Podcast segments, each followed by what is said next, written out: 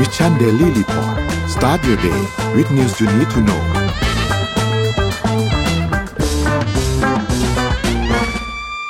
สวัสดีค่ะ ยินดีต้อนรับท่านเข้าสู่ Mission Daily Report ประจำวันที่ 26 มิถุนายน พุทธศักราช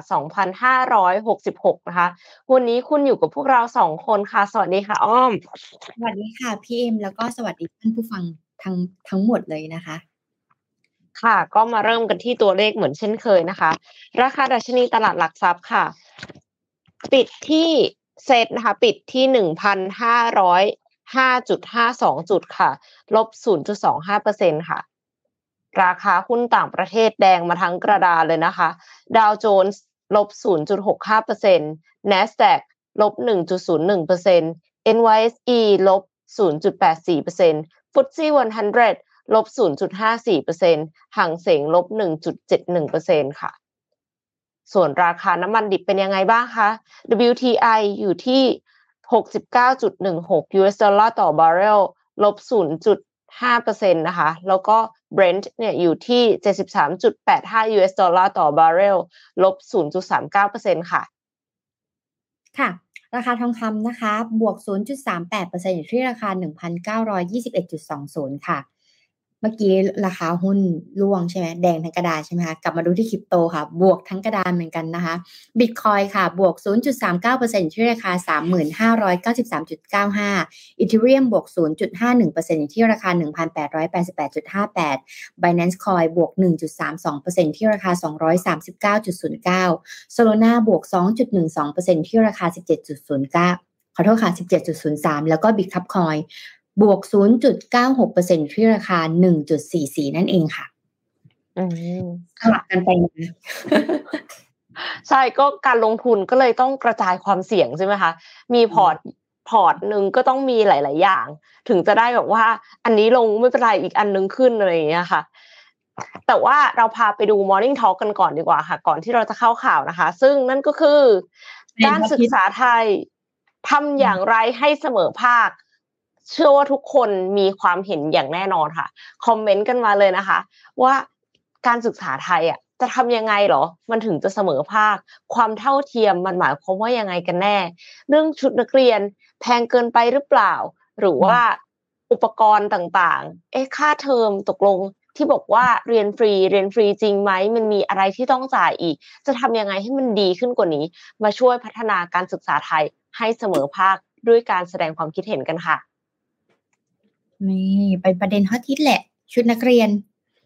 เพราะว่าวันนี้เราจะมีสถิติมาคุยกันด้วยว่าชุดนักเรียนเป็นแบบไหนนะคะ ข่าวเช้านี้เราไปข่าวไหนกันดีคะพี่เอมอ่า ไปข่าวเรื่องของมหาเศรษฐีสองคนก่อนเลยละกันค่ะ เพราะว่าเป็นมหาเศรษฐีชื่อดังระดับโลก แล้วก็มีเรื่องในโซเชียลมีเดียมาสักพักหนึ่งละว่าเขาจะวางมวยกันค่ะ ซึ่งวางมวยกันเนี่ย ไม่ใช่ว่าอยู่ดีๆ จะไปต่อยกันนะคะ แต่ว่าจัดการแข่งขันเลยจริง ๆ ค่ะ ก่อนหน้านี้เนี่ยเห็นอีลอนมัสเขาทวีตว่าเขาจะท้าสู้ตัวต่อตัวกับมาร์คซักเคเบิร์กหลังจากที่มาร์คเนี่ยเขาจะทำโซเชียลมีเดียมาชนกับ Twitter ใช่ไหมคะแล้วมาร์คเนี่ยเขาก็ cap screen เขียนต่อว่า send me location ส่งลงบน IG Story คือแต่ละคนก็คือใช้โซเชียลมีเดียที่ตัวเองเป็นเจ้าของนะคะ ตอนแรกอะเอ็มก็คิดว่าเล่นๆค่ะ แต่ว่าปรากฏว่าอีลอนมัสเนี่ยเขาตอบกลับมาว่าเขาเลือกสนามที่เวกัส แล้วทีนี้ก็คือเคยได้ยินว่าอีลอนมัสก์เนี่ยเขาให้สัมภาษณ์ว่าเขาไม่ชอบออกกำลังกาย เขาเคยสัมภาษณ์ว่าถ้าเป็นไปได้ เขาไม่อยากจะออกกำลังกายเลย ก็คือเขาเป็นคนที่บ้างานมากจะทุ่มเทเวลาทั้งหมดให้กับงาน แต่ในขณะที่มาร์คซักเคอร์เบิร์กเนี่ยเขาออกกำลังกายเป็นประจำแล้วล่าสุดเนี่ยก็เล่นจิวจิตสึซึ่งเป็นศิลปะป้องกันตัว แล้วแข่งชนะด้วยค่ะ แข่งชนะที่แคลิฟอร์เนียมาแล้วด้วย อีลอนจะไปแข่งกับมาร์คไหวได้ยังไง แต่ก็คือมีข่าวมาค่ะว่าดาน่าไวท์ประธาน UFC สมาคมศิลปะการต่อสู้แบบผสมผสาน ผู้จัดการแข่งมวยปล้ำที่ลาสเวกัสเนี่ยเขาบอกว่าเขาได้โทรศัพท์สายตรงไปคุยแล้วค่ะ กับทั้งสองคนเลย แล้วโทรไปคุยกับมาร์กก่อน มาร์กถามว่าอีลอนมัสเนี่ยเขาเอาจริงหรือเปล่าเรื่องการขึ้นชกเขาก็เลยโทรไปหาอีลอนมัสอีลอนมัสก็บอกว่าเอาจริงสิดาน่าไวท์เขาก็เลยบอกว่าตอนเนี้ย เป็นช่วงต้นของการดำเนินการให้แมชหยุดโลกนี้เกิดขึ้นจริงค่ะ เขาบอกว่ามันจะเป็นแมชที่ยิ่งใหญ่ที่สุด เท่าที่เคยมีมาบนโลกใบนี้เลย โดยเฉพาะอย่างยิ่งเรื่องรายได้ค่ะ รายได้ของแมชนี้เนี่ยคาดการว่าจะสร้างรายได้ได้มากถึง 3 4 0 0 0 0ล้านเหรียญสหรัฐค่ะ โดยถือเป็นสถิติใหม่ของ UFC เลยนะคะ จะต้องจับตาดูความคืบหน้าของแมชหยุดโลกนี้ว่าจะเกิดขึ้นจริงไหม แล้วใครจะชนะ คือคนหนึ่งอะ ออกกำลังกายอย่างสม่ำเสมอ แล้วก็ตอนนี้คือเล่นจิวจิตสึด้วย ส่วนอีกคนหนึ่งเคลมว่าจะใช้ท่าวอรัส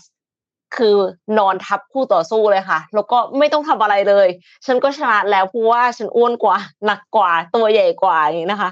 แต่ว่าก็มีคนเม้นว่าอีลอนมัสเนี่ย เคยฝึกการต่อสู้ค่ะ เคยฝึกศิลปะการต่อสู้นะตอนเด็กๆ เพราะฉะนั้นก็ไม่แน่ว่าใครจะชนะ ทุกคนคิดว่าแมชนี้จะเกิดขึ้นจริงไหมคะเราคิดว่าถ้าเกิดจริง ใครจะชนะเมนว่าคุยกับเราหน่อยค่ะ มันไม่เคยได้ยินเคสแบบนี้เนาะเดาทางไม่ถูกเหมือนกัน แต่แบบอีลอนล่ะ ลูกพี่เขาก็เขาก็โนสนโนแคร์นะเขาก็จัดจัดไปของเขานะก็รอดูว่าเป็นยังไง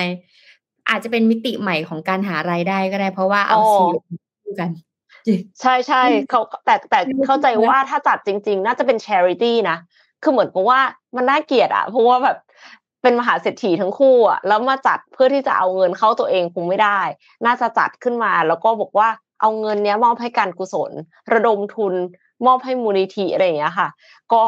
หวังว่าถ้ามันเกิดจริงจะเป็นในแนวทางของการกุศลนะอ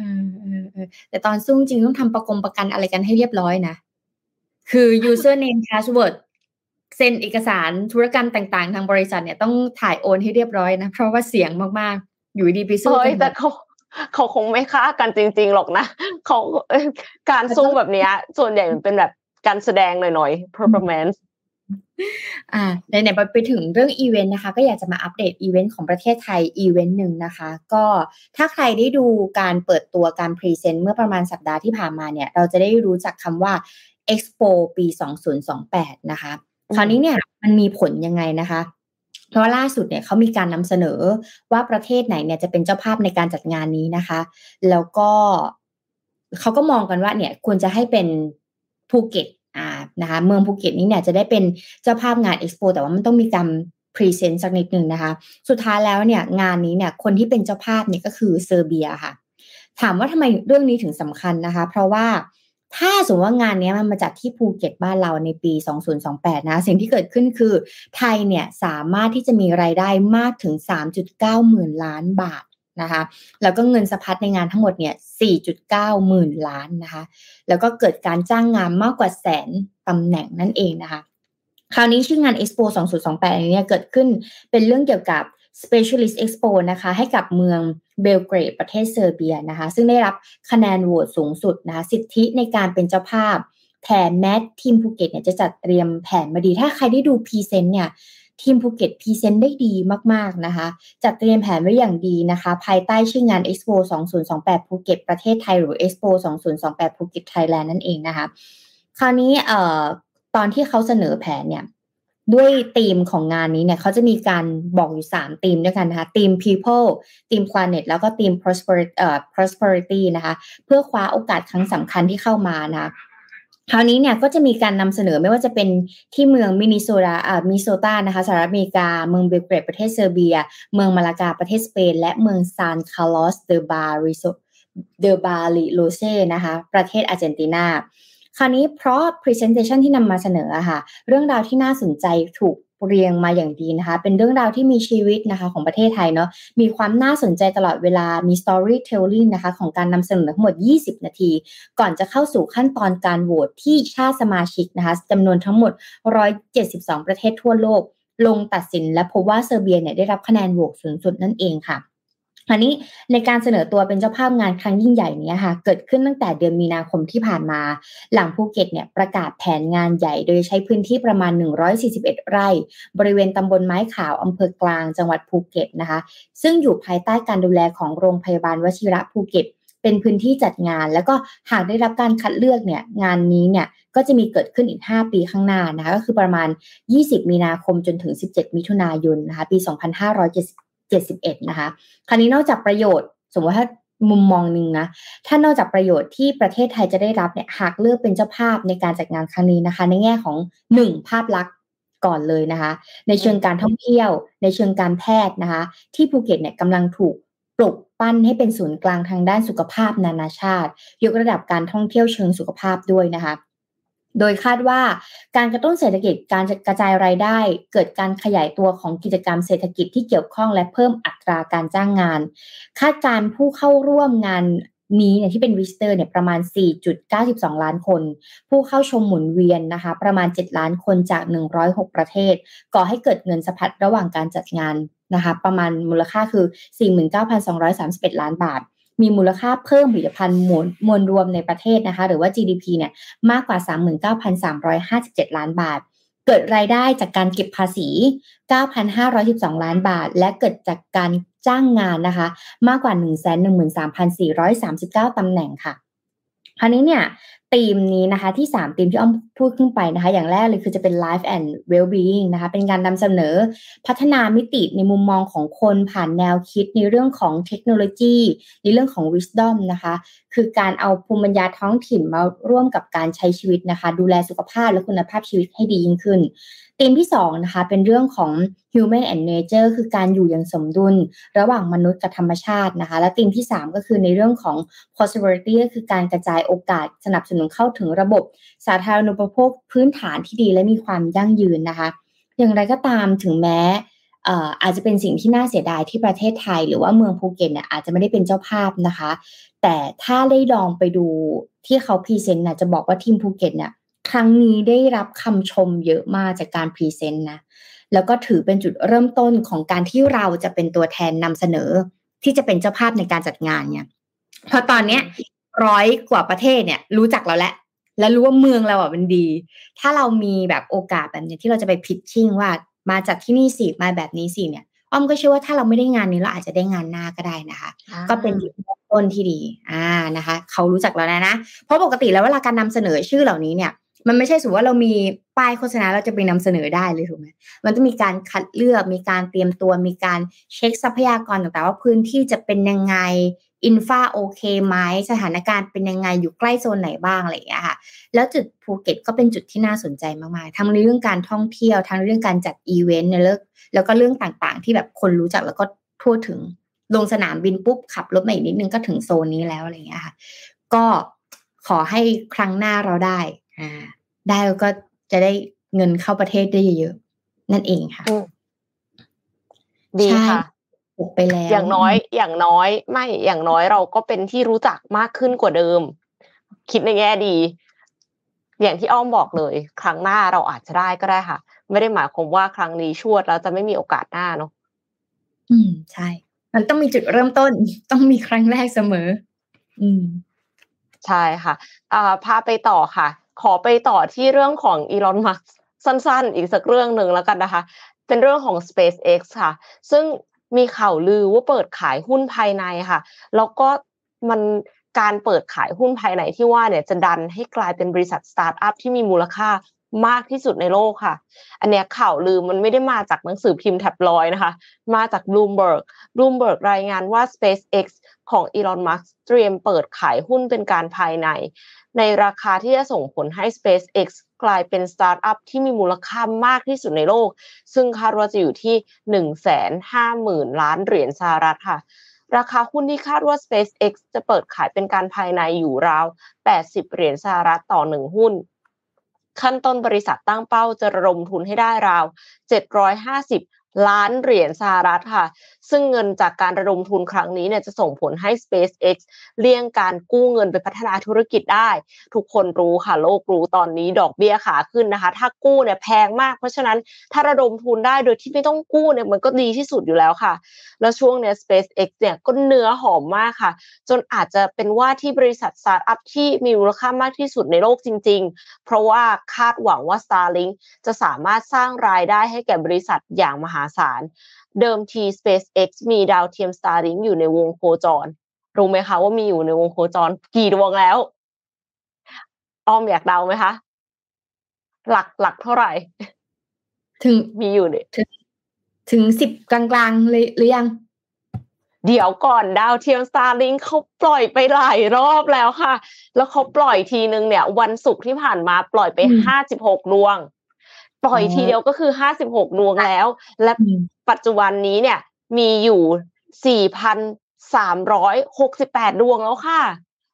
อ่าสี่พันสามร้อยหกสิบแปดดวงแล้วนะ ที่ว่าจะส่งอินเทอร์เน็ตลงมาโดยที่ไม่ต้องใช้เสาสัญญาณ แล้วก็ไปในที่ห่างไกลได้อะค่ะ ดังนั้นเนี่ยคนก็เลยคิดว่า Starlink เนี่ยน่าจะสร้างรายได้ให้มหาศาลนะคะ และ SpaceX ก็รับจ้างดำเนินการเดินทางอวกาศให้ NASA ด้วย แต่ว่า ทีม PR ของ SpaceX เนี่ยเขาปฏิเสธที่จะให้ข้อมูลค่ะ ก็เลยไม่รู้ว่าตกลงจริงหรือมั่ว ชัวร์หรือไม่ ก็ติดตามกันต่อไปค่ะ แต่ว่าเอ็มว่ามีมูลนะ คือรูมเบิร์กเอามาลงเนี่ย ส่วนใหญ่จะจริงเออมูลค่าบริษัทเริ่มเยอะขึ้นเรื่อยๆเยอะขนาดเดี๋ยวต่อไปอาจจะขายนอกโลกก็ได้นะ เพราะว่าเขาก็คือเขาเทคโนโลยีมากเลยอะ ถ้าเป็นมูลค่าบริษัทที่เยอะที่สุดในโลกก็เตรียมตัว เพราะเดี๋ยวเขาจะไปทำนอกอวกาศอีกทีหนึ่งะขายนอกโลกนี่ใครซื้อนะเอเลียนใช้ใช้การเทเลจิตในการสื่อสารกันนะคะพอพูดถึงข่าวเทคโนโลยีขอมาอีกวาดอีกนิดนึง มันจะเป็นที่ประเทศญี่ปุ่น อ่า ประเทศญี่ปุ่นนะคะ ตอนนี้เนี่ย กระทรวงศึกษาธิการหรือกระทรวงทางด้านอื่นเนี่ยเขาสนับสนุนให้โรงเรียนเนี่ยได้ใช้เจเอ่อ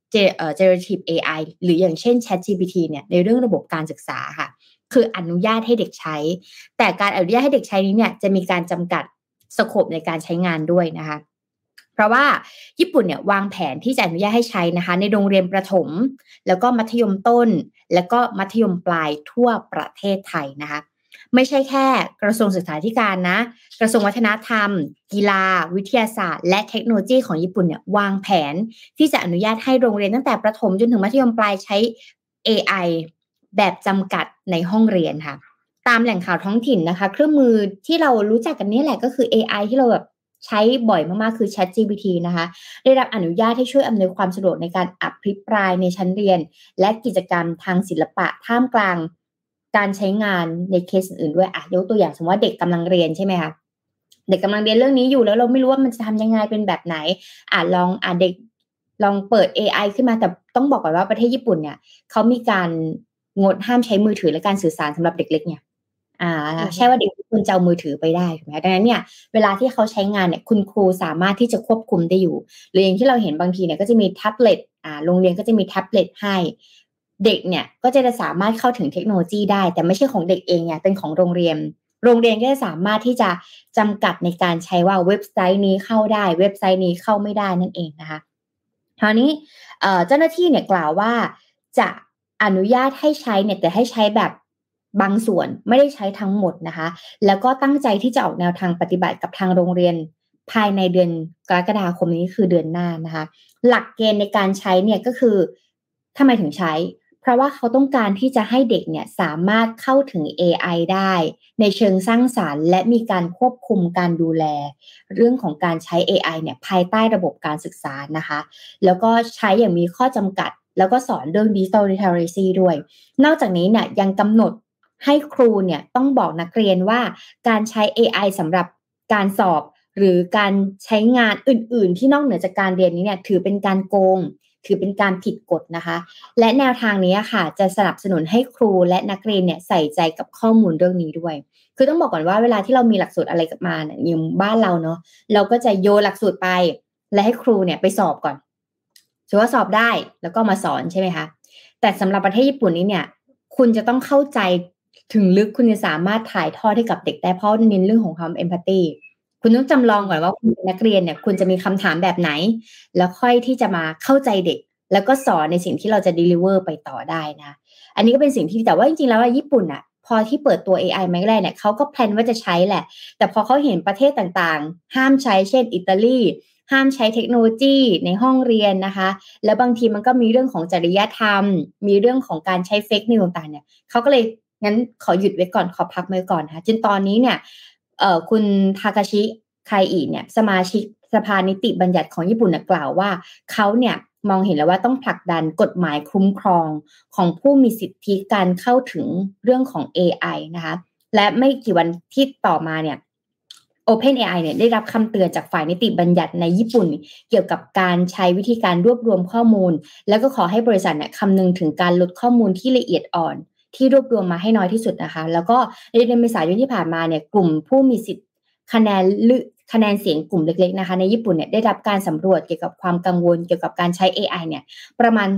69.4%นะกล่าวว่าพวกเขาต้องการให้มีกฎระเบียบที่เข้มงวดมากกว่านี้ ในการพัฒนาใช้ AI นะคะก็มองเห็นว่าญี่ปุ่นเขาก็พัฒนาไปทางด้านนี้แล้วแหละ ถึงขนาดส่งจดหมายไปถึง Open AI ว่าให้ครอบคลุมให้ครอบคลุมได้ให้จำกัดได้นะคะเพื่อที่เขาเอาจะมาใช้กับเด็กได้ด้วยเหมือนกัน อืมอืมค่ะ ก็คือเด็กๆเนี่ยเขาเรียน AI กันแล้วนะคะ แต่ว่าเราก็หยุดเรียนไม่ได้นะคะ ถ้าเราหยุดเรียน แต่ว่าโลกไม่หยุดหมุนเนี่ย เราก็จะเราก็จะกลายเป็นผู้ตามในทันทีค่ะ แต่ว่าอาจจะมีวิธีอย่างหนึ่งค่ะอ้อมที่จะทำให้เราเป็นผู้นำได้ เป็นวิธีที่แปลกมากเลย แล้วก็ผลเนี้ยมาจากการวิจัยด้วยนะคะ ซึ่งวิธีการที่จะออกขึ้นมาเป็นผู้นำเนี่ย ไม่ยากเลยค่ะ พูดมากเท่านั้นเอง พูดให้เยอะๆค่ะ พูดให้มากๆนะคะ ถ้าเห็นผู้นำไม่ทำอะไรเลย นอกจากพูดไปเรื่อยๆเนี่ยก็ไม่ต้องแปลกใจนะคะ เพราะว่าในกลุ่มที่ไม่มีผู้นำจะเกิดการเลือกผู้นำขึ้นเอง ด้วยการเลือกคนที่พูดมากที่สุดค่ะ อันนี้เอ็มเห็นมาจาก The Standard Wells นะคะ เขาบอกว่าสิ่งที่สิ่งนี้ถูกนักวิจัยเรียกว่าสมมติฐานพูดพล่ามของการเป็นผู้นำการเป็นผู้นำในกลุ่มใดกลุ่มหนึ่งเนี่ยไม่ได้ขึ้นอยู่กับสติปัญญาหรือบุคลิกภาพ ตอนแรกเราคิดว่าต้องมีคาริสมาใช่ไหมคะเพื่อที่จะเป็นผู้นำได้เนี่ย เหมือนกับว่ามันต้องมีออร่าอะไรบางอย่าง ที่ดูแล้วแบบน่าเชื่อถือ แต่ปรากฏว่า นักวิจัยเขาบอกว่าเกิดจากปริมาณคำพูดที่พวกเขาพูดออกมา ก็คือพูดเยอะได้เป็นผู้นำนะคะ หัวหน้านักวิจัยของโครงการวิจัยที่ถูกตีพิมพ์ในวารสาร The Leadership Quarterly Neil McLaren เนี่ยเขาเชื่อว่างานวิจัยของทีมวิจัยอาจปรับปรุงการจัดกลุ่ม และวิธีการฝึกอบรม ประเมินผลบุคคลได้ เมื่อคนพบว่าการประเมินความเป็นผู้นำของกลุ่มที่เพิ่งสร้างขึ้น คือระยะเวลาที่สมาชิกในกลุ่ม พูดระหว่างการปรึกษาหารือค่ะ เรามักจะคิดว่าผู้นำต้องเป็นคนที่พูดถึงแนวคิดที่น่าสนใจ พูดเรื่องยากให้กลายเป็นเรื่องง่ายได้ แต่ว่าไม่เลยค่ะ ต่อให้เราพูดอะไรที่ไม่ได้สาระ แต่พูดมากที่สุดในกลุ่มก็เพียงพอแล้วค่ะ งานวิจัยเนี้ยเกิดขึ้นในกลุ่มนักศึกษามหาวิทยาลัย 256 คนที่แบ่งออกเป็น 33 กลุ่ม แล้วก็แต่ละกลุ่มมีสมาชิกตั้งแต่ 4 ถึง 10 คนคละกันไปนะคะ พวกเขาถูกสั่งให้ร่วมเล่นเกมวางกลยุทธ์ ทางการทหาร และเล่นเกมวางกลยุทธ์ทางธุรกิจ ซึ่งมีเวลา 10 นาทีในการวางแผนว่าจะเดินเกมยังไง แล้วก็อีก 60 นาทีสำหรับการเล่นจริง โดยต้องเลือกคนใดคนหนึ่งมาเป็นหัวหน้าทีมที่คอยบังคับควบคุมเกม แล้วคนที่เหลือเนี่ยก็คือแสดงความคิดเห็นอยู่เบื้องหลังค่ะ ก่อนการวิจัยนักวิจัยได้สอบถามนักศึกษาว่าถ้าต้องเลือกใครสักคนมาเป็นหัวหน้าทีม จะเลือกใคร และถามคำถามอีกครั้งหนึ่งหลังเล่นเกมนะคะ ซึ่งพวกเขาก็ค้นพบรูปแบบการเลือกหัวหน้าที่ไม่เหมือนกันในแต่ละกลุ่ม ที่เหมือนกันในแต่ละกลุ่ม ไม่ใช่ไม่เหมือน แต่ละกลุ่มเนี่ยเลือกเหมือนกันเลยนะคะ ก็คือใครที่พูดมากกว่าเพื่อนมีแนวโน้มว่าจะถูกเลือกให้นเป็นหัวหน้าทีม เอ็มก็อ่านแล้วเอ็มก็เอ๊ะเขาพูดมากกว่าเนี่ยคือ แบบว่าเขารู้มากกว่าหรือเปล่าเขาฉลาดกว่าหรือเปล่าเขาเคยเล่นเกมนี้มาแล้วหรือเปล่าเขาก็เลยได้รับการเลือก แต่ปรากฏว่าทีมวิจัยเนี่ยเขาบอกว่า มันมีการคอนโทรลแล้วค่ะคอนโทรลควบคุมความเก่งในการเล่นเกม ก็ลองแล้ว ควบคุมบุคลิกภาพ บุคลิกลักษณะลองแล้วค่ะ ควบคุมความฉลาดให้เท่าเทียมกัน ก็ลองแล้วค่ะ ไม่ว่าจะมี control factor อย่างไรก็ตาม การเลือกหัวหน้าทีมในที่สุดแล้วผลออกมาก็คือเลือกคนที่พูดมากที่สุดอยู่ดีค่ะ แมคลาเรนนักวิจัยเนี่ยเขาก็เลยสรุปไว้กับการสัมภาษณ์กับไซโพสว่าหลักฐานชี้ชัดมาก แล้วก็มันก็เป็นแบบนั้นอยู่เสมอก็คือ ใครที่พูดมากมักจะถูกมองว่าเป็นผู้นำอีกเรื่องหนึ่งที่คนพบจากการวิจัยนี้คือ เพศก็มีส่วนค่ะ จากข้อมูลเพศชายมักได้รับคะแนนเสียงมากกว่า ก็เพราะว่าเขาเป็นผู้ชาย คือเพียงเพราะว่าเขาเป็นผู้ชาย ก็คงไม่แปลกใจถ้าเราจะมีผู้นำผู้ชายที่พูดมาก แต่ไม่ทำอะไรเลย เพราะว่าคนเลือกเขา เพราะว่าเขาพูดมากนั่นเองค่ะ น่าสนใจไหมคะ เคยเจอเล่าให้ฟังสักนิดนึงก็คือ เคยเราเคยมีความคิดแบบนี้ว่าคนที่ดูกล้าพูดกล้าสื่อสารเนี่ย เขาน่าจะเป็นผู้นำที่ดี อื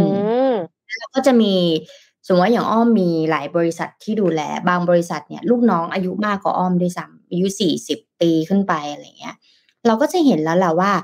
คนนี้ดูความที่เสียงใหญ่ถ้าพูดในเรื่องของปัจจื้อเนี่ย เราก็จะคิดว่าเขาน่าจะเป็นคนธาตุไฟนะบางทีเป็นคนธาตุไฟมีความเป็นผู้นำมีความเสียงใหญ่เสียงดังมีความพูดแล้วชัดเจนอ่าพูดแล้วชัดเจนเนี่ย เราก็จะคิดว่าคนคนนี้แหละ น่าจะเป็นผู้นำอ่าน่าจะเป็นผู้นำแต่มันก็จะมี question อยู่บางอย่างว่า คนที่สามารถกล้าพูดกล้าสื่อสารขนาดนี้ แล้วดูมีความเป็นผู้นำขนาดนี้ กล้าที่จะเวลาประชุมเนี่ย คนอื่นไม่กล้าพูดเนี่ย คนนี้สามารถที่จะพูดและแสดงความคิดเห็นออกมาได้เนี่ย เขาน่าจะไปได้ไกลมากๆเลยทำไมถึงเปลี่ยนงานไปเรื่อยๆ แล้วอืมเอ่อตัวสเตทเมนต์หรือรายได้ มันแค่นี้มันควรจะได้มากกว่านี้ในขณะที่สมมติว่าอายุจะใกล้สี่สิบแล้วอะไรเงี้ยมันก็เลยมีเราก็เลยเข้าไปอินไซต์เลยเพราะหนึ่งหนึ่งก็คือชอบทำงานให้ชาด้วยแล้วก็รู้สึกว่า มันต้องน่าจะประมาณนี้ประมาณนี้ สุดท้ายแล้วเราก็ไปรู้ดี ดีฟเดต้ามาคือไอการที่เขากล้าพูดอะไรแบบเนี้ยด้วยความที่มันกล้ามากเกินไปเนี่ย คนก็เลยไม่อยากทำงานด้วยไงอ่าอ่าบางทีก็ไปเหยียบเท้าคนอื่นเนาะโอ้สมมติว่าอย่างพี่เอ็มอาจจะมีวิธีการพูดแบบว่า เออเราว่าน่ะแบบนี้น่าจะโอเค เรามีการที่จะคอมเมนต์กันได้ด้วยด้วยการคอมเมนต์ที่แบบซอฟต์ได้ ใช้คำพูดและจิตวิทยาระดับหนึ่งได้ แต่บางคนก็อาจจะแบบก็ผมเป็นสไตล์เนี้ยผมตรงๆ อ่า แล้วพอมันเป็นลักษณะแบบเนี้ย คนอื่นก็ไม่ไม่อยากทำงานด้วยไง พอมันไม่อยากทำงานด้วยสุดท้ายแล้วคนก็เหนื่อยแล้วเขาอาจจะคิดว่าเขาเหนื่อย หรืออาจจะวันแมนโชว์น่าจะง่ายกว่า แต่มันก็จะติดเขาเรียกว่ามันจะติดบ่วงไปเรื่อยๆอะไรเงี้ยมันก็เลยอยู่ยากพออยู่ยากก็ไปต่อด้วยกันไม่ได้ อันนี้ก็จะเป็นอีกมุมหนึ่งที่แบบเคยเลือกลูกน้องจากการเสียงใหญ่มาก่อนอินไซต์ ใครพูดมากก็เลือกให้คนนั้นเป็นผู้นำเพราะว่าเราก็เข้าใจว่า โอ้คนนี้น่าจะทำได้ดี เขาดูอืมมั่นใจเขาดูเหมือนมีประสบการณ์ทำไมพูดได้เยอะขนาดนี้โอ้เรายังแบบคิดไม่ทันเขาเลย ปรากฏว่า ก็พูดมากค่ะ ใช่ใช่แล้วก็มันก็จะมีบางเคสที่เราอาจจะไม่ได้เป็นคนเลือก แต่ว่าทีมงานก็เป็นคนเลือกอืมว่าเออ คนนี้แหละ คนนี้แหละเขาดูกล้าพูดดีอะไรอย่างเงี้ยค่ะ ก็ก็ประมาณนี้นะคะ อะ เดี๋ยวพามาอีกข่าวหนึ่งดูดูดูก่อนข่าวไหนดี เอาเรื่องปักกิ่งดีกว่าค่ะนี่อยากพาไปดูนะคะ เพราะว่าประเทศปักกิ่งค่ะเออปักกิ่งนะคะ ตอนนี้เนี่ยกรุงปักกิ่งนะคะ เจอความร้อนอุณหภูมินะคะทะลุถึง 40 องศาครั้งแรกในประวัติศาสตร์ค่ะ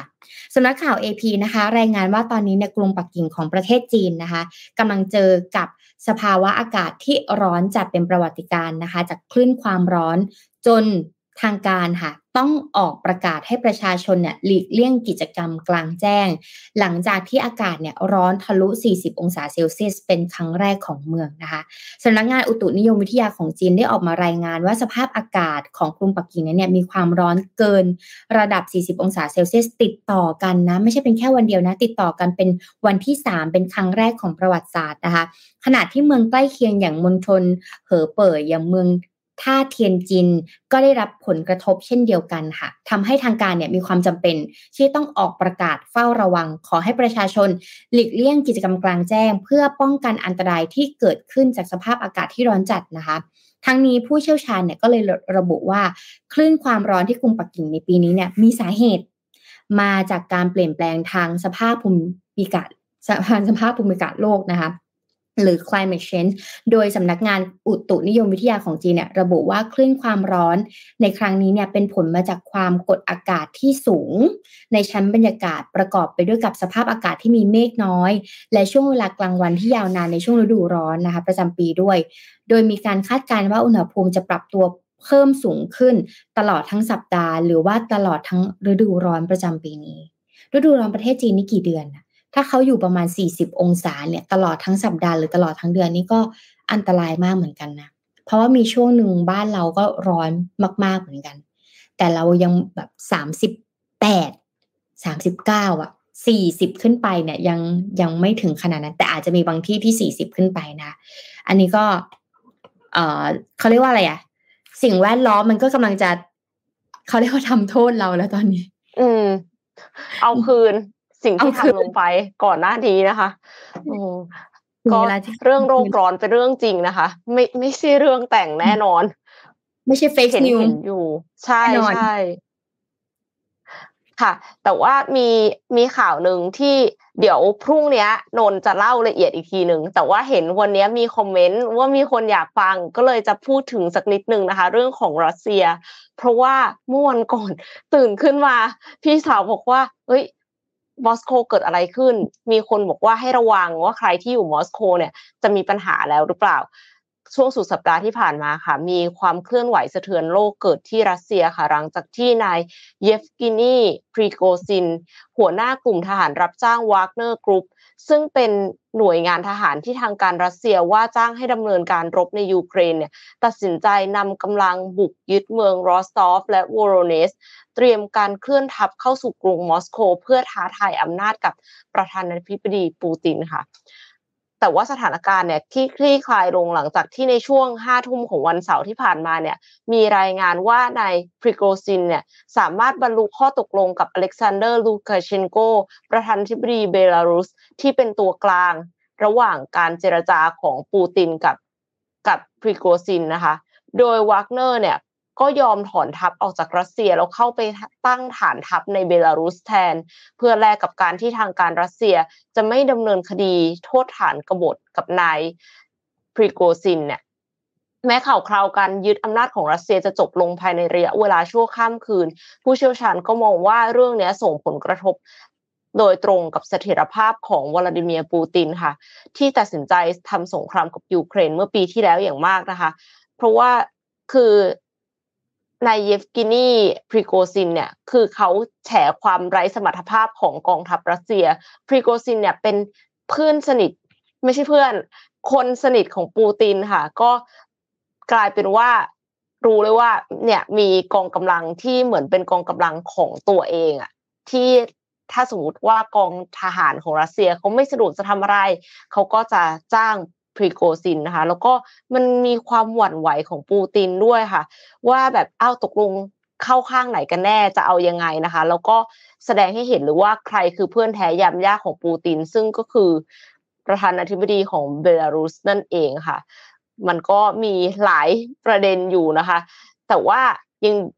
มันก็คลี่คลายไปแล้วล่ะ ก็เลยไม่รู้ว่าตกลงจะยังไง ตอนแรกก็คิดว่าโอ้โหถ้าสู้กันเองอะ ทหารรับจ้างของรัสเซียเนี่ยมาสู้กับปูตินเอง ยูเครนก็น่าจะได้เปรียบ แต่ปรากฏว่าก็สรุปว่าอันนี้คือล้มมวยล้มแล้วนะคะ มวยของอีลอนมัสก์กับมาร์คซัคเคอร์เบิร์กเนี่ยยังไม่เกิด แต่มวยของรัสเซีย คือพรีโกซินกับปูตินเนี่ยเขาล้มลงไปแล้ว มีรายละเอียดยังไง เดี๋ยวพรุ่งนี้นนมาเจาะลึกค่ะ ใช่อย่าให้นนมาขยายความอันนี้ต่อ เพราะว่านนนี่เป็นผู้เกาะติดข่าวข่าวแบบนี้เป็นอย่างดีข่าวการเมืองเออข่าวการเมืองเป็นอย่างดีนะคะ คราวนี้อยากอยากอยากจะพามาสแต็กอันนี้ก่อนที่จะไป Morning Talk นะคะ ว่าเป็นยังไงนะคะ เป็นนิด้าเพราะเราจะได้ยินแล้วแหละว่าเอ่อชุดนักเรียนมีผลอะไรไหมในมุมเราในมุมคนอื่น ในมุมประชาชนทั่วไปเนี่ย มีความเห็นยังไงบ้างนะคะ เกี่ยวกับเครื่องแบบ นักเรียนนะคะ แล้วก็พบว่าประชาชนกว่า 80%เนี่ยหนุนให้ยังใช้เครื่องแบบชุดนักเรียนอยู่อ่านะคะเพราะอะไรนะคะส่วนสำรวจความคิดเห็นนิด้านะคะ สถาบันบัณฑิตพัฒนาบริหารศาสตร์นิด้าเนี่ยได้เปิดเผยผลสำรวจของประชาชนเรื่องสิทธิเสรีภาพและกฎระเบียบในโรงเรียนนะคะทำการสำรวจระหว่างวันที่ 21 ถึงวันที่ 23 มิถุนายนนะคะจากประชาชนที่มีอายุ 15 ปีขึ้นไปกระจายตามภูมิภาค กระจายตามระดับการศึกษาและอาชีพและรายได้ ทั่วประเทศเนี่ยรวมทั้งสิ้นประมาณ 1,310 หน่วยตัวอย่างนะคะ เกี่ยวกับสิทธิเสรีภาพและกฎระเบียบในโรงเรียน จากการสำรวจนะคะ ความเห็นของประชาชนต่อเครื่องแบบนักเรียนพบว่าตัวอย่างร้อยละ 80.53 ระบุว่าเพื่อเสริมความมีระเบียบวินัย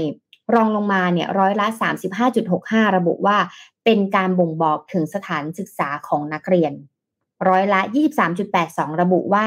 เพื่อความปลอดภัยของนักเรียน เพราะบางทีเนี่ยถ้าเราไม่ใส่ชุดนักเรียนใช่ไหมใครก็ไม่รู้จะมาเรียนกับลูกเราไงแต่การใส่ชุดนักเรียนมันเป็นการบอกว่า เออเนี่ยเรียนที่นี่จริงนะร้อยละ 21.76 ระบุว่าทำให้ผู้ปกครองเนี่ยประหยัดร้อยละ 20.23 เนี่ยระบุว่าเป็นการป้องกันการแอบอ้างเป็นนักเรียน ร้อยละ18.17 ระบุว่านะคะเป็นความภาคภูมิใจของนักเรียนผู้ปกครอง ร้อยละ 11.53 ระบุว่าเพื่อเพิ่มภาระด้านการเงินให้กับผู้ปกครอง และร้อยละ10 ระบุว่าไม่สามารถนำไปใช้ได้ในทุกๆโอกาส ร้อยละ 6.18 นะคะ ระบุว่าเป็นการแบ่งชนชั้นระหว่างในโรงเรียน ร้อยละ 4.73 ระบุว่าเป็นการจำกัดเสรีภาพของนักเรียน ร้อยละ 2.60 ระบุว่าทำให้นักเรียนเนี่ยไม่ปลอดภัย ร้อยละ 2.29 ระบุว่าเป็นเครื่องหมายของการกดขี่อำนาจนิยม และร้อยละ 0.15 ระบุว่าเฉยๆ ไม่ตอบและไม่สนใจนะคะ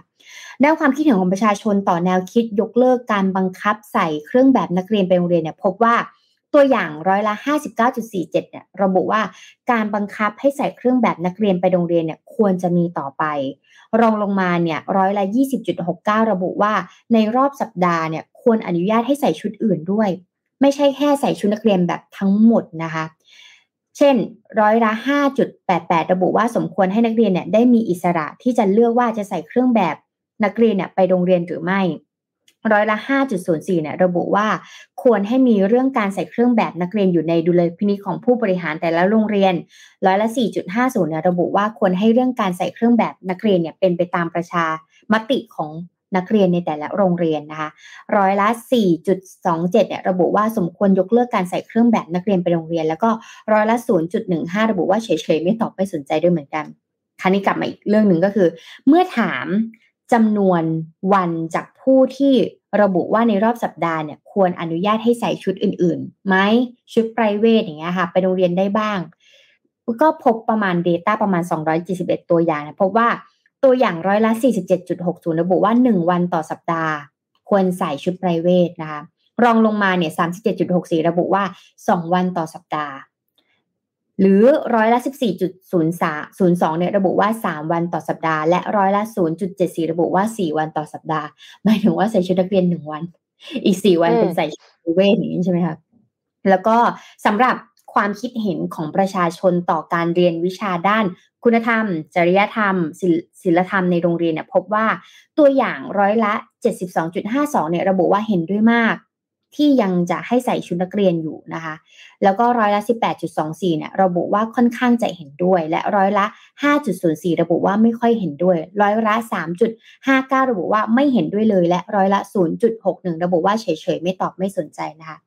ท้ายที่สุดค่ะ มาถามถึงความเห็นประชาชนต่อกฎระเบียบของโรงเรียน พบว่าตัวอย่างร้อยละ 69.16 เนี่ยระบุว่ากฎระเบียบของโรงเรียนเนี่ยมีเพื่อส่งเสริมให้มีระเบียบวินัยนะคะ ก็อย่างที่บอกเข้างะเข้าเรียนกี่โมงออกกี่โมง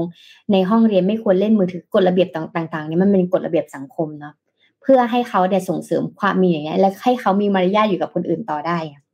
อันนี้รองลงมานะคะร้อยละ 46.49 ระบุว่ากฎระเบียบของโรงเรียนเนี่ยมีเพื่อให้นักเรียนตระหนักสิทธิหน้าที่ความรับผิดชอบนะคะร้อยละ 36.41เนี่ยระบุว่าสิทธิเสรีภาพของนักเรียนเนี่ย ควรอยู่ภายใต้กฎระเบียบของโรงเรียน ร้อยละ 12.29 ระบุว่ากฎระเบียบของโรงเรียนสำคัญกว่าสิทธิเสรีภาพของนักเรียน ร้อยละ 9.31 เนี่ยระบุว่ากฎระเบียบของโรงเรียนเนี่ยเป็นการจำกัดสิทธิเสรีภาพของนักเรียน ร้อยละ 4.05 ระบุว่าสิทธิเสรีภาพของนักเรียนเนี่ยสำคัญกว่ากฎระเบียบในโรงเรียน ร้อยละ 2.44 ระบุว่ากฎระเบียบของโรงเรียนเนี่ยเป็นเครื่องหมายของการกดขี่อำนาจนิยม และร้อยละ 0.31 ระบุว่าเฉยๆยังไม่สนใจด้วยค่ะอันเนี้ยเป็นแค่เฉพาะเรื่องของชุดนักเรียนอยากให้ทีมงานเอาภาพนี้ขึ้นไป จริง ๆ แล้วอ้อมส่งไปให้แล้วนะคะว่า เรามาดูกันว่าค่าชุดนักเรียนของแต่ละประเทศแพงแค่ไหนอ่าเออนะคะ มันไม่ใช่มีแค่เรื่องของแพงและถูกด้วยนะ นี่ภาพนี้ มันยังมีการบอกด้วยว่า แต่ละประเทศนี้เนี่ยเขาใส่ชุดนักเรียนมาแล้วกี่ปี อ่านะคะ เอาประเทศอื่นก่อน อังกฤษ อังกฤษนี้เนี่ยแปดร้อยหนึ่งปีนะคะ จุดเริ่มต้นคือ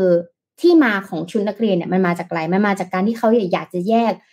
ความความจนออกจากความรวย มีเครื่องแบบที่ใส่ง่าย ผลิตได้มากราคาถูก แล้วก็สร้างภาพลักษณ์ ให้กับผู้มีการศึกษานะคะปัจจุบันนี้เนี่ยประเทศอังกฤษนะคะเศรษฐกิจไม่ค่อยดีก็เลยถูกมองว่ามันการใส่ชุดนักเรียนแบบนี้มันฟุ่มเฟือย มีเครื่องแบบเฉพาะสำหรับชนชั้นสูงเท่านั้น ถ้าเกิดจะได้เรียนแบบระดับสูงๆก็มีเครื่องแบบให้นะ แล้วก็ถูกผูกขาดจากนายทุนไม่กี่แห่งด้วยนะคะค่าชุดนักเรียนต่อชุดเนี่ย 4,260 บาท คิดเป็น 6%ของค่าใช้จ่ายทางด้านการศึกษาในครัวเรือนในหนึ่งครัวเรือนต่อปีนะคะ อเมริกา ใส่มาประมาณ 43 ปีอ่านะคะเริ่มจากวอชิงตันดีซีนะคะ บุกเบิกให้แต่งชุดนักเรียน ประธานาธิบดีเนี่ยสนับสนุนภาครัฐออกคู่มือโปรโมทนะคะ แล้วก็ช่วยลดการอาชญากรรมด้วยลดการบูรี่ไปโรงเรียนด้วยเพราะบางทีถ้าเราอีกคนนึงใส่แบรนด์เนมทั้งตัว อีกคนนึงเคยดูเรื่อง F4 ไหมเออรักใส่ใส่หัวโอ้โหเก่ามาก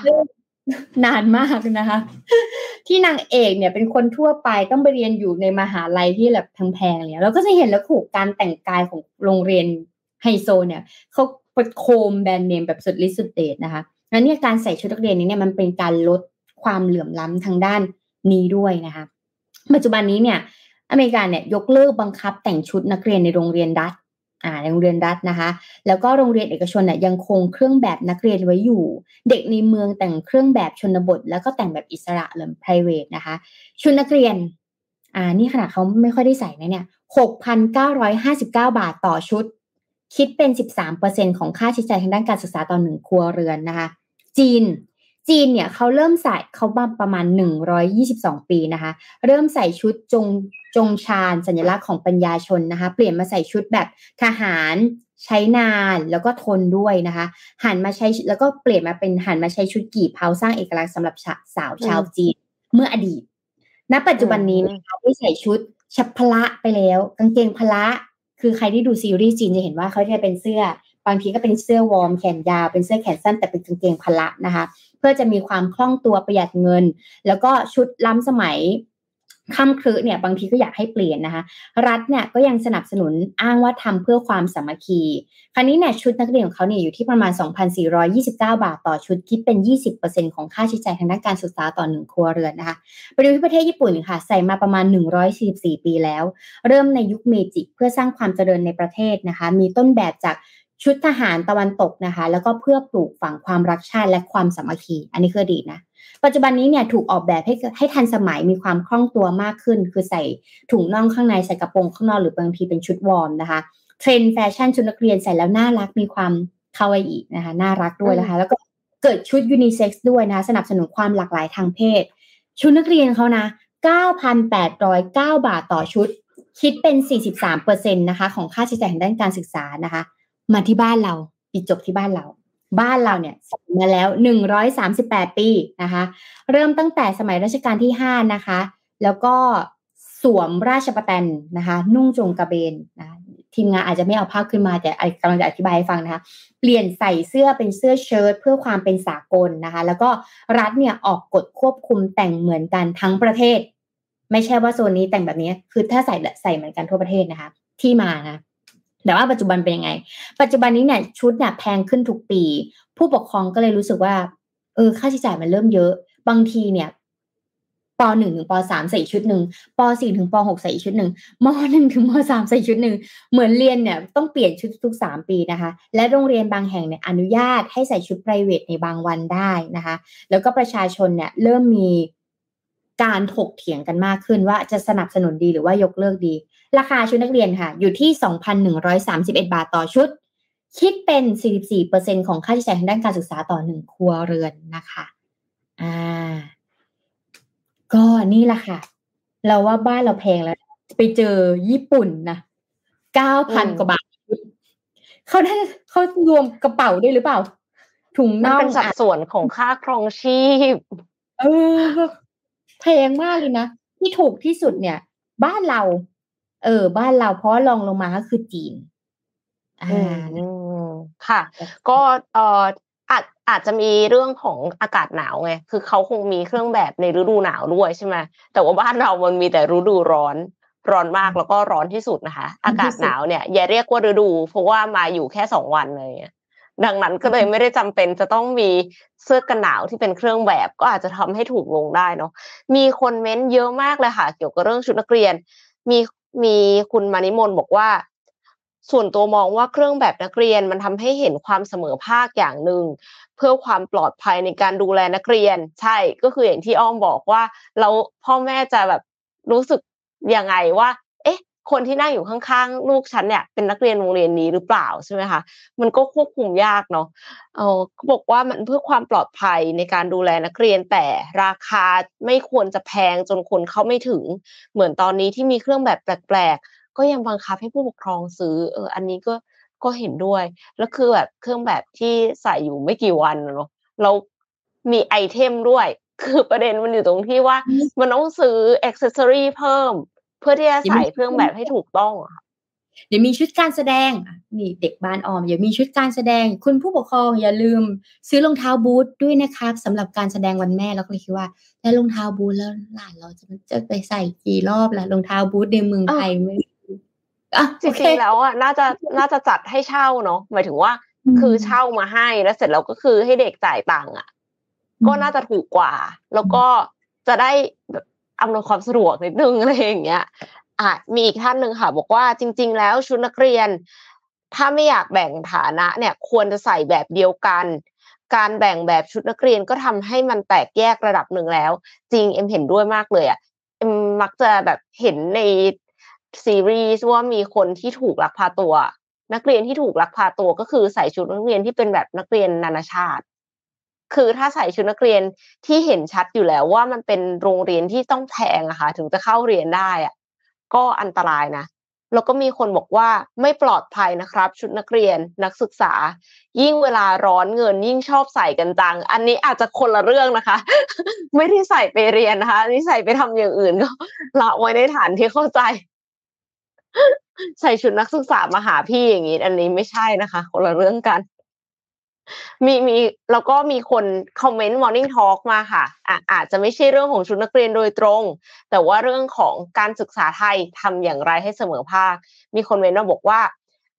ทำตามประเทศที่การศึกษาเสมอภาค ก็คือจริงๆ เราก็น่าจะพอจะเห็น best practice อยู่นะคะ คงไม่มีประเทศไหนที่การศึกษาเสมอภาคร้อยเปอร์เซ็นแต่คงมีประเทศที่การศึกษาดูเสมอภาคกว่าของเรา ซึ่งมันคือ กลุ่มประเทศ นั้นนี้เราก็ไปศึกษาสตูดี้แล้วก็ทำตามเขา มีเม้นไหนที่อ้อมอยากจะเอาขึ้นมาอ่านไหมคะ มีบางคนบอกว่าเอ่อต้องเริ่มจากการดูหลักสูตร หลักวิชาที่ต้องทันสมัยใช้ได้จริง เพื่อควบคุมมาตรฐานในมวลรวม เพื่อสวัสดิการครูและดึงดูดคนเก่งๆเข้ามาจริงๆเรื่องการศึกษาเราก็จะพูดกันบ่อยแล้วว่า คนน่ะเก่งอะมี คนสอนมี แต่เพียงแต่ว่าระบบ การประเมินหรืออะไรต่างๆอะไรเงี้ยมันมันมันทำเยอะเกินไป อืม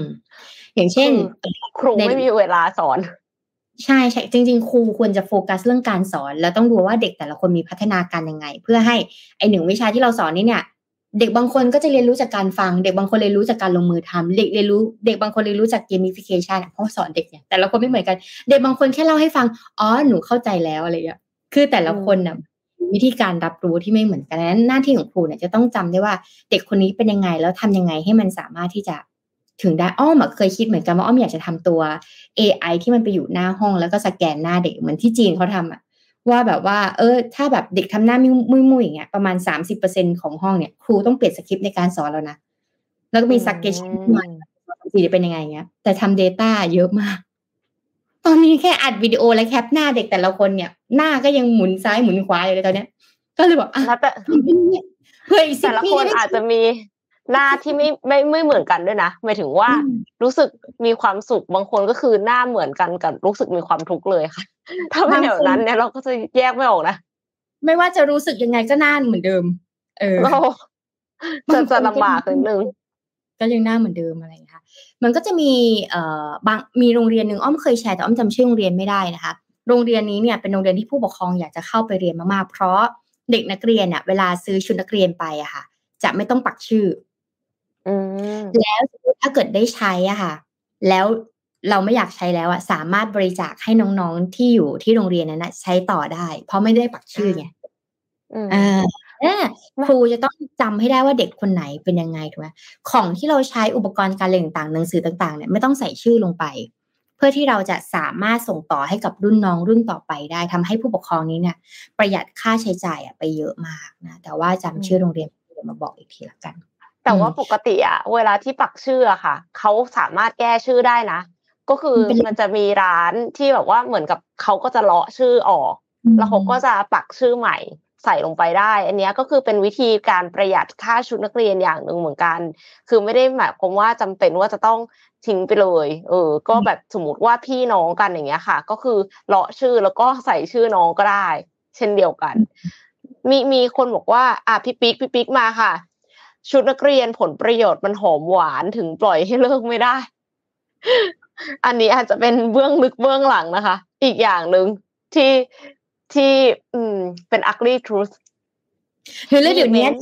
ยาวมากเลยนะชื่อเด็กอะยาวมากเลยนะคือชื่อสะกดยากมาก อ่านไม่ออกเลยค่ะจะทะลุจะจะอ้อมมาปักข้างๆแล้วอะชื่อยาวมาก อืม มีมีอีกเม้นหนึ่งเขาบอกว่าเรื่องการศึกษาเท่าเทียมค่ะ คุณชนิดาบอกว่าเรื่องการศึกษาเท่าเทียมช่วงเด็ก ๆ เรียนออนไลน์ เคยคิดว่าเด็กทุกคนได้ดูการสอบ การสอนของติวเตอร์ดัง ๆ ได้ทุกคนก็คงดี เพราะแนวการสอนที่ดึงดูดใจและเข้าใจง่ายกับการสอนที่น่าเบื่อ ความน่าดูน่าเรียนรู้ต่างกันมากค่ะ น้องๆ จะชอบการเรียนที่สนุกช่วยให้เขาสนใจบทเรียนมากขึ้น อืม จริงค่ะ เห็นด้วยเลยคือ เคยไปดู YouTube ของคนที่สอนเลขอะแล้วคือแบบ เออทำไมอาจารย์ที่สอนเลขเราเขาไม่สอนแบบนี้อะ คือถ้าเขาสอนแบบนี้เราก็คงเก็ตแล้วอย่างน้อยที่สุดนะคงไม่ได้แบบไม่ชอบวิชานั้นนะอืมก็อันนี้อ้อมเคยทำทำทำโพสำหรับทีมคุณครูของโค้ชคิสเนี่ยเราก็จะถามเลยว่า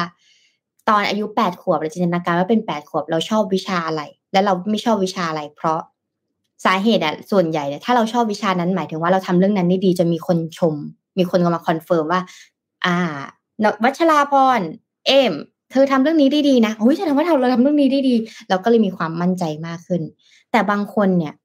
เขาแทนที่เขาจะมีอาชีพการงานเขาอาจจะเป็นครูสอนคณิตศาสตร์หรือเขาจะอะไรก็ได้หรือแบบบางทีอ้อมเจอติวเตอร์อะไรเงี้ยสิ่งที่เกิดขึ้นเลยคือเขาบอกว่า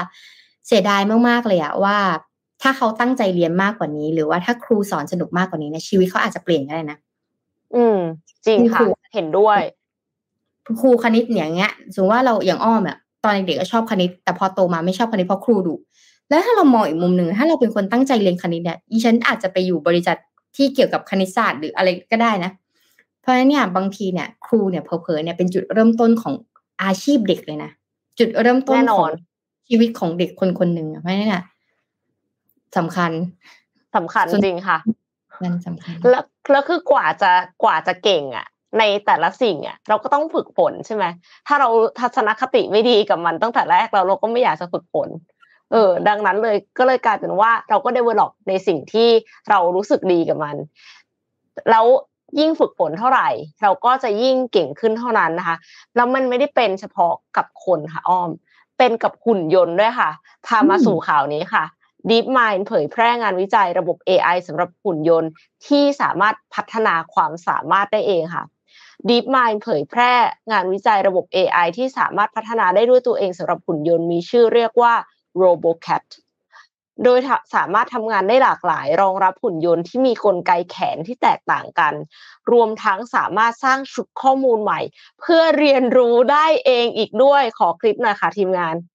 งานวิจัยที่ผ่านมา DeepMind เนี่ยได้พัฒนาให้หุ่นยนต์สามารถทำงานได้หลากหลาย และอีกงานวิจัยก็ให้หุ่นยนต์ ผู้ช่วยเรียนรู้จากข้อมูลในสภาพจริงหรือว่า real world ค่ะ ซึ่ง RoboCat เนี่ยได้ปรับปรุงให้เป็นระบบที่ทำงานได้หลากหลาย แต่รองรับหุ่นยนต์ในแต่ละแบบที่แตกต่างกันด้วยนะคะ จากการเรียนรู้ผ่านสภาพจริงค่ะ โมเดลที่ RoboCat ใช้เป็นโมเดลข้อมูลหลายชนิด ทั้งตัวหนังสือรูปภาพ action ชื่อ Gato นะคะ ซึ่งเป็นภาษาสเปน แปลว่าแมว อาจจะไม่ได้อ่านว่า Gato อ่านอาจจะอ่านว่า Gato หรือเปล่า การเรียนรู้เริ่มจากการใช้ตัวอย่างหนึ่งร้อยถึงหนึ่งพันต้นแบบค่ะ ของแขนหุ่นยนต์ที่ใช้คนควบคุมหลังจากนั้นเนี่ยก็ปรับแต่ง RoboCat ให้เรียนรู้งานตัวใหม่ ซึ่งจะสร้างระบบแยกออกมา ตัวระบบใหม่ก็จะเรียนรู้ด้วยตัวเอง แล้วก็สร้างชุดข้อมูลซ้ำเฉลี่ยประมาณหนึ่งหมื่นครั้งทำให้ RoboCat เนี่ยเหมาะสำสำหรับงานใหม่ รองรับหุ่นยนต์ที่แตกต่างไปได้ ข้อมูลที่ใช้ในการ train RoboCat ทั้งหมดมาจากข้อมูลในสภาพจริง ข้อมูลที่สร้างขึ้นมาและข้อมูลที่ RoboCat สร้างขึ้นเองจากการเรียนรู้ด้วยนะคะ ไม่ใช่ train เฉพาะของจริง ไม่ใช่ train เฉพาะสิ่งที่มนุษย์เนี่ยสร้างขึ้นมาให้ แต่ RoboCat เนี่ยสร้างข้อมูลขึ้นมาเองจากการเรียนรู้ด้วยค่ะ ตัวอย่างที่ DeepMind สาธิตเนี่ยคือข้อมูลตั้งต้นมาจากหุ่นยนต์แบบมือจับสองนิ้ว เมื่อ train ข้อมูลก็ได้ระบบที่สามารถ นำไปทำงานที่ซับซ้อนขึ้นได้ โดยทดลองใช้กับหุ่นยนต์มือจับสามนิ้วเป็นต้นอาแสดงว่าเขาประยุกต์คิดได้เองแล้วนะคะ โดยใช้แล้วความถูกต้องเนี่ยอยู่ที่ระดับ 86%คือเทรนตอนที่มันเป็นสองนิ้ว แต่ว่าไปใช้กับสามนิ้ว และความถูกต้องอะ 86%เลยนะคะ DeepMind พบว่าเมื่อมีงานประเภทใหม่ๆ RoboCat จำเป็นจะต้องได้เรียนรู้ และเทรนด้วยข้อมูล ที่มากพอระดับหนึ่งเช่นกัน ถ้าเทียบกันนะ ให้ทำงานทันทีเลยเนี่ย สั่งแล้วให้ทำเลย ถูกต้องแค่36%ค่ะ แต่ว่าเทรนซ้ำ500ครั้งอัตราความสำเร็จเนี่ยเพิ่มขึ้นเป็น74%เลยทีเดียว คล้ายกับคนที่แม่นยำและเก่งขึ้นเมื่อได้รับการฝึกฝนมากพอในการทำงานทักษะใหม่ค่ะ โอ้โห นี่ คือเข้าใจแหละว่ามันมี machine learning นะมันมีมานานแล้วนะคะ แต่ว่าไม่ได้คิดว่า machine จะสามารถ learn แล้ว improve ตัวเองได้ก้าวกระโดดขนาดนี้รวมไปถึงเรียนจากสองนิ้ว แล้วให้ไปทำสามนิ้ว ก็ยังทำแม่นยำได้ถึง 86%ค่ะอ้อม น่าทึ่งมากเลยเฮ้ยมันน่ากลัวนะ ถ้ามันทำกับหุ่นยนต์ได้อะ AI เลยว่าน่ากลัวแล้วถ้าเป็นเรื่องของแชทอะ เรื่องของ Data AI แต่พอมันเอามารวมกับหุ่นยนต์อะมันจะเรียนเร็วกว่าเราเยอะมากค่ะ เพราะว่าร่วมกับแขนกลเขาไม่พักนะ ใช่เพราะเขาเพราะอย่างอาจจะอย่างเมื่อก่อนตอนที่เราเรียนเรื่อง AI แรกๆเราก็จะถามอาจารย์ว่าแบบเออเนี่ยเราจะทำยังไงให้เราเก่งกว่า AI เขาบอกว่า ถ้าเราสามารถประมวลผลได้เร็วกว่า AI แค่หนึ่งวินาทีเราก็สามารถที่จะเก่งกว่า AI แล้ว ซึ่ง AI เขาทำงานเป็นทีมเวิร์กทั่วโลกเขาทำงานเป็นจริงจริง อะเขาทำงานเป็นทีมเขาฉันรู้เรื่องนี้มาฉันแชร์บน cloud เธอเอาของฉันไปสิอะไรเงี้ยเพราะทำงานเป็นทีมอะมันนั้นมันมันยิ่งเก่งไงแล้วถ้าเกิดมันทำงานกับฮาร์ดแวร์หมายถึงว่ามันจะพัฒนาไปเรื่อยๆ โดยที่ใช้เวลาอาจจะไม่ใช้เวลาเลยก็ได้ เพราะเอา Data จากชุดอื่นเข้ามาอะไรเงี้ยก็ถือว่าเก่งมากๆ เออ ต้องรีบปรับตัวเอาอีกแล้วเราต้องรีบปรับตัวอีกแล้วเหรอเราเพิ่งผ่านงาน Creative Talk แล้วก็เราเราต้องรีบปรับตัวอีก อ่านะคะอีกอันนึงที่จะพาไปเลยคือ เราเคยคุยกันเรื่องที่ห้วยขวางที่คนจีนมาอยู่กันเยอะใช่ไหมคะ ล่าสุดค่ะ ค่าตึกจากที่แบบค่าเช่าตึกนะ ประมาณแบบสี่ถึงห้าล้านนะตอนนี้ค่าเช่าตึกประมาณสิบเจ็ดล้านแล้วพี่ แต่ตึกที่ไหนนะคะ ตึกที่เขาขายของอยู่แถวห้วยขวางอะค่ะ ค่าเช่า แต่คนจีนก็ดีจ่ายเพื่อที่จะไปอยู่ตรงนั้นนะคะ หลังจากที่มีข่าวทุนจีนเนี่ยบุกไทยนะคะ แล้วก็ห้วยขวางเนี่ยถูกตรีตราไปแล้วนะคะ ว่าเป็นย่านอาณานิคมใหม่ของจีนนะคะ ก็เลยมีบทสัมภาษณ์นะคะ ทางทางคุณป้าที่ทำงานเกี่ยวกับค้าขายแถวนั้นนะคะ แล้วก็ห้วยขวางเนี่ยสำคัญเลยคือมาดูกันว่า เอ้ยเขามองเหตุการณ์นี้เป็นยังไงนะคะ ซึ่งคนจีนมาอาศัยอยู่แถวห้วยขวางอะเยอะแล้วก็ เขาก็ได้รับผลกระทบด้วยเนาะคนไทยที่อยู่แถวนั้นนะคะ ซึ่งก่อนที่จะมีโควิดระบาดเนี่ยจนถึงก่อนมีโควิด คนจีนก็เยอะอยู่แล้วตรงเนี้ยพอหลังจากมีโควิดจนถึงปัจจุบันเนี่ยคนจีนก็ยิ่งเยอะกว่าเดิม และที่สำคัญคือทำธุรกิจไปแล้วด้วยนะคะอันนี้เนี่ยก็ยังเอ่อ จริง ๆ ตัวอย่างก็คือมีคุณป้าประมาณสองท่านนะคะ ที่ทำค้าขาย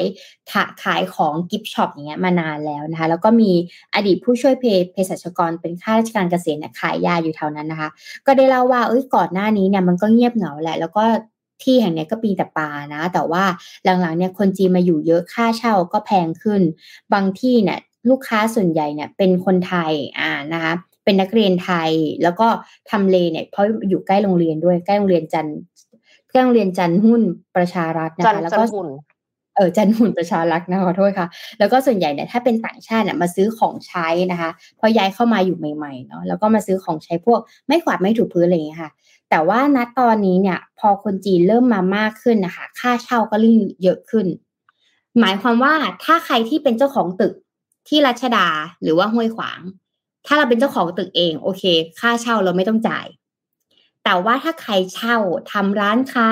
มีสัญญาหลาย ๆ ปีทำร้านอาหารอะไรอย่างเงี้ยค่ะ ถ้ากลับมาเช่าอีกทีหนึ่งมันไม่ใช่แค่สี่ห้าล้านเหมือนอย่างเดิมแล้วมันกลายเป็นสิบเจ็ดล้านต่อปีอย่างเงี้ย เป็นค่าเช่าที่เราจะแล้วคนก็ไม่สู้ไงโอ้จากสี่ถึงห้าล้านต่อปีอยู่ดีมาเป็นสิบเจ็ดล้านต่อปีจะทำยังไง สิ่งที่เกิดขึ้นคือเขาต้องถอยอะ แต่คนใครที่จะมา สารต่อเลยไหมก็คือคนจีนนี่แหละที่เขาจะมาสารต่อมาเปิดร้านต่อมาเซ็งร้านต่อนั่นเองนะเพราะช่วงโควิดเนี่ยมันมีคนที่ไม่ได้รายได้จากการขายของนะเพราะต้องปิดร้านไปใช่ไหมคะมีหลายร้านที่เซ็งเยอะมากนะแต่ว่าคนที่ทำธุรกิจจีนเนี่ยก็สามารถที่จะเข้ามาเทคต่อได้มากขึ้นนะคะคราวนี้จุดที่น่าสนใจที่อ้อมเคยพูดมาเลยคือก่อนหน้านี้เนี่ยมันก็จะมีแอปของจีนเนาะที่ชื่อว่าซึนหงอคงนะคะมามาเปิดแอปด้วยนะคะ คราวนี้ด้วยความที่การเข้ามาอยู่ของคนจีนจำนวนมากนะทำให้ราคาสังหาริมทรัพย์ย่านเนี้ยแพงขึ้น อืม ไม่ใช่แค่ร้านค้านะ แต่เผลอๆคอนโดแถวนั้นอาจจะเยอะเยอะขึ้นด้วยและแพงขึ้นด้วยนะคะ การเข้ามาอยู่อาศัยของคนจีนในย่านนี้เนี่ยส่งผลให้สังหาริมทรัพย์เนี่ย มีราคาที่แพงขึ้น และตัวอาคารที่มีลักษณะชุดโทรมมากๆนี้เนี่ย ชาวจีนก็จะหาทางเช่า จากนั้นเนี่ยก็รีโนเวทจนหรูหราแบบผิดหูผิดตานะคะ การไหลมาของคนจีนเนี่ยมีจำนวนเยอะมากเกินคาดค่ะ ตึกหนึ่งเนี่ยหลังจะต้องจ่ายค่าเช่าเนี่ยประมาณหลังหนึ่งประมาณราวๆหกหมื่นถึงเจ็ดหมื่นบาทนะ คนจีนก็พร้อมควักจ่ายค่าเช่าและรีโนเวทแบบเต็มที่ ถ้าแบบโสมๆมากๆอย่างเงี้ยค่ะ ช่วงก่อนหน้านี้เนี่ยคนจีนจะมาอยู่อาศัยคูหาหนึ่งเนี่ยขายอยู่ที่ประมาณ 4-5 ล้านบาท แต่พอคนจีนไหลเข้ามามากๆราคาก็ขึ้นประมาณ 16-17 ล้านบาทแล้วนะคะ ถ้าไม่มีโควิดก็คงจะสามารถขึ้นไปประมาณถึง 20 ล้านบาทเลย แต่ละว่าหลังจากที่มีโควิดเนี่ยเข้าไปเนี่ยราคาก็ลดลงนะคะคราวนี้ก็เลยได้มีบทสัมภาษณ์หนึ่งนะคะ ที่ไปสัมภาษณ์คนขับนะคะ ระหว่างขับแกร็บขับไบค์นะคะ ขับขับโบขับส่งอาหารเดลิเวอรี่อย่างเงี้ยค่ะ มาเจอขับจากสัญชาติจีนนะเป็นเดลิเวอรี่สัญชาติจีนนะคะ ที่ชื่อว่าโกคูนะคะ รู้สึกว่าการขับแล้วมันดีกว่า ค่า GP ก็น้อยลงนะคะ สามารถเลือกได้แล้วก็เจ้าของร้านเองเนี่ยสามารถที่จะเลือกได้ว่าจะให้พนักงานคนไหนที่ขับไปส่งด้วยนะคะ แล้วก็มีเรื่องของรายได้ที่มากกว่าด้วยนะคะก็คือประมาณว่าประเทศจีนเนี่ยพอเขามาอยู่บ้านเราเขาไม่ได้ทำร้านค้าเดียวนะเขาทำแอป Delivery ไม่พอนะเพราะเขาสามารถที่จะให้คนไทยเนี่ยส่งส่งอาหารให้กับแอปจีนได้ด้วยเหมือนกันไงเขาก็เลยใช้วิธีการอำนวยความสะดวกคือมีระบบแปลภาษา มีระบบที่เราสามารถจะเลือกคนขับได้ มีระบบที่เราสามารถจะดูว่าร้านค้าแบบนี้เป็นยังไงได้ เป็นการพัฒนาแอป Delivery จากเดิมที่เราใช้อีกทีหนึ่งนะคะ ที่เอามาบอกนี้ก็คือเอเสียง เพราะว่าลูกค้าจีนเนี่ยทิปดี เขาบอกด้วยนะ แอปเนี้ยที่แอปเป็นของคนจีนเนี่ยลูกค้าจีนเนี่ยทิปดี คนก็เลยแห่นะคะ ที่จะเข้าไปใช้แอปโกคูเพราะว่าดูมีอิสระรายได้ก็เยอะนะคะ เพราะว่าเอ่อ สามารถทำคือปกติแล้วคนขับแอปอะคนขับแกร็บหรืออะไรก็แล้วแต่เนี่ยเขาก็จะเปิดแอปพร้อมกันเนี่ยพี่เอ็มหรือบางทีนะเขาซ้อนสองที่เรารู้สึกว่าเราทำไมรับอาหารช้า เพราะมอไซค์หนึ่งคันจะมีรายเดอร์และรายเดอร์สองคนนี้ก็จะมีอยู่หลายแอปนะคะเวียนส่งอาหารกันไปในละแวกเดียวกันนะคะดังนั้นเนี่ย แอปนี้เนี่ยมันก็เลยดึงดูดสำหรับหนึ่งให้เงินเยอะสองเลือกคนส่งได้นะคะสามแล้วก็คือให้ทิปเยอะด้วย มันก็เลยจะดึงดูดให้คนมาใช้ Delivery อันนี้มากขึ้น ซึ่งมันน่ากลัวนะลองจินตนาการแพลตฟอร์มสตาร์ทอัพเนี่ยแน่นอนเขายอมขาดทุนตั้งแต่ช่วงแรกเพื่อที่เขาจะเอา Data เขาจะได้ควบรวมตลาดทั้งหมดอะไรเงี้ย แล้วประเทศจีนถ้าเขาเงินหนา ไม่เป็นไรให้เลยค่าส่งเยอะๆว่าไม่เก็บค่า GP ก็ได้เอาไปเลยเยอะๆแต่ว่า เอา Data แล้วคนขับมาอยู่กับเรา ให้ได้เยอะมากที่สุดอะแล้วถ้ามันเป็นอย่างนี้มันเกิดการผูกขาดอะมันก็เสี่ยงมากๆจริงค่ะเออตัวอย่างเนี่ยช้อปปี้ลาซาด้าเราก็เห็นอยู่แล้วอะเขาขาดทุนมากี่ปีเขาก็ยินดีที่จะขาดทุนต่อ เพราะว่า Data เขาได้เยอะมากแล้วมันเป็นการผูกขาดจริง ๆ อืมอืมแต่ว่าแต่ว่าปีนี้เขากำไรแล้วนะทั้ง Shopee และลาซาด้าคือลาซาด้าเนี่ยกำไรมาพักหนึ่งละแต่ว่า Shopee เนี่ย ปีที่ผ่านมากำไรแล้วค่ะ ก็คือ ใช่น่ากลัวแล้วแล้วกลายเป็นว่า อืมเขาเสียภาษีตามกฎหมายไหมนั่นเนี่ยหมายถึงว่า ออกนอกประเทศก็ทะเบียนในประเทศไทยหรือเปล่า อะ คือเข้าใจไหมคือหมายถึงว่าอย่างน้อยอะคุณคุณมาทำมาหากินในประเทศนี้ คุณก็ควรจะเสียภาษีให้ประเทศนี้บ้างหรือเปล่าคะไม่ใช่ว่าแบบ คือเข้ามาทำธุรกิจแล้วก็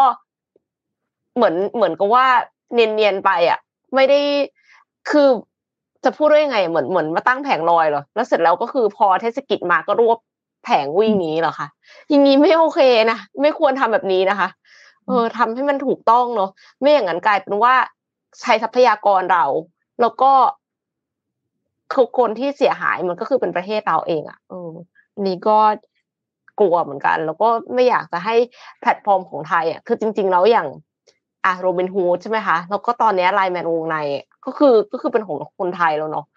ไม่อยากให้แบบแพลตฟอร์มคนไทยเดือดร้อน เพราะว่ามีแพลตฟอร์มที่ไม่เสียภาษี มาจากต่างประเทศ มาจากต่างประเทศอะโอเคแหละไม่เป็นไร เพราะว่าเมื่อเกิดการแข่งขันคนที่จะได้ประโยชน์ก็คือผู้บริโภค แต่ว่าคุณต้องทำให้มันถูกต้องตามกฎหมาย ค่ะสำหรับวันนี้ก็น่าจะครบถ้วนแล้วนะคะ ส่งทุกท่านไปทำงานค่ะ ต้องขอขอบคุณผู้สนับสนุนหลักของเราค่ะ Liberator ค่ะเทรดเองทำเองทำไมต้องจ่ายค่าคอมขอขอบคุณผู้ฟังด้วยนะคะ ที่อยู่กับ Mission Daily Report ในทุกๆเช้า และเราก็สัญญาว่าจะหาข่าวดีๆ มีสาระมาเสิร์ฟให้กับทุกๆคนในทุกๆวันค่ะ แล้วพบกันใหม่วันพรุ่งนี้ เวลา7โมงตรงที่นี่ที่เดิมค่ะ สวัสดีค่ะ สวัสดีค่ะ Mission Daily Report. Start your day with news you need to know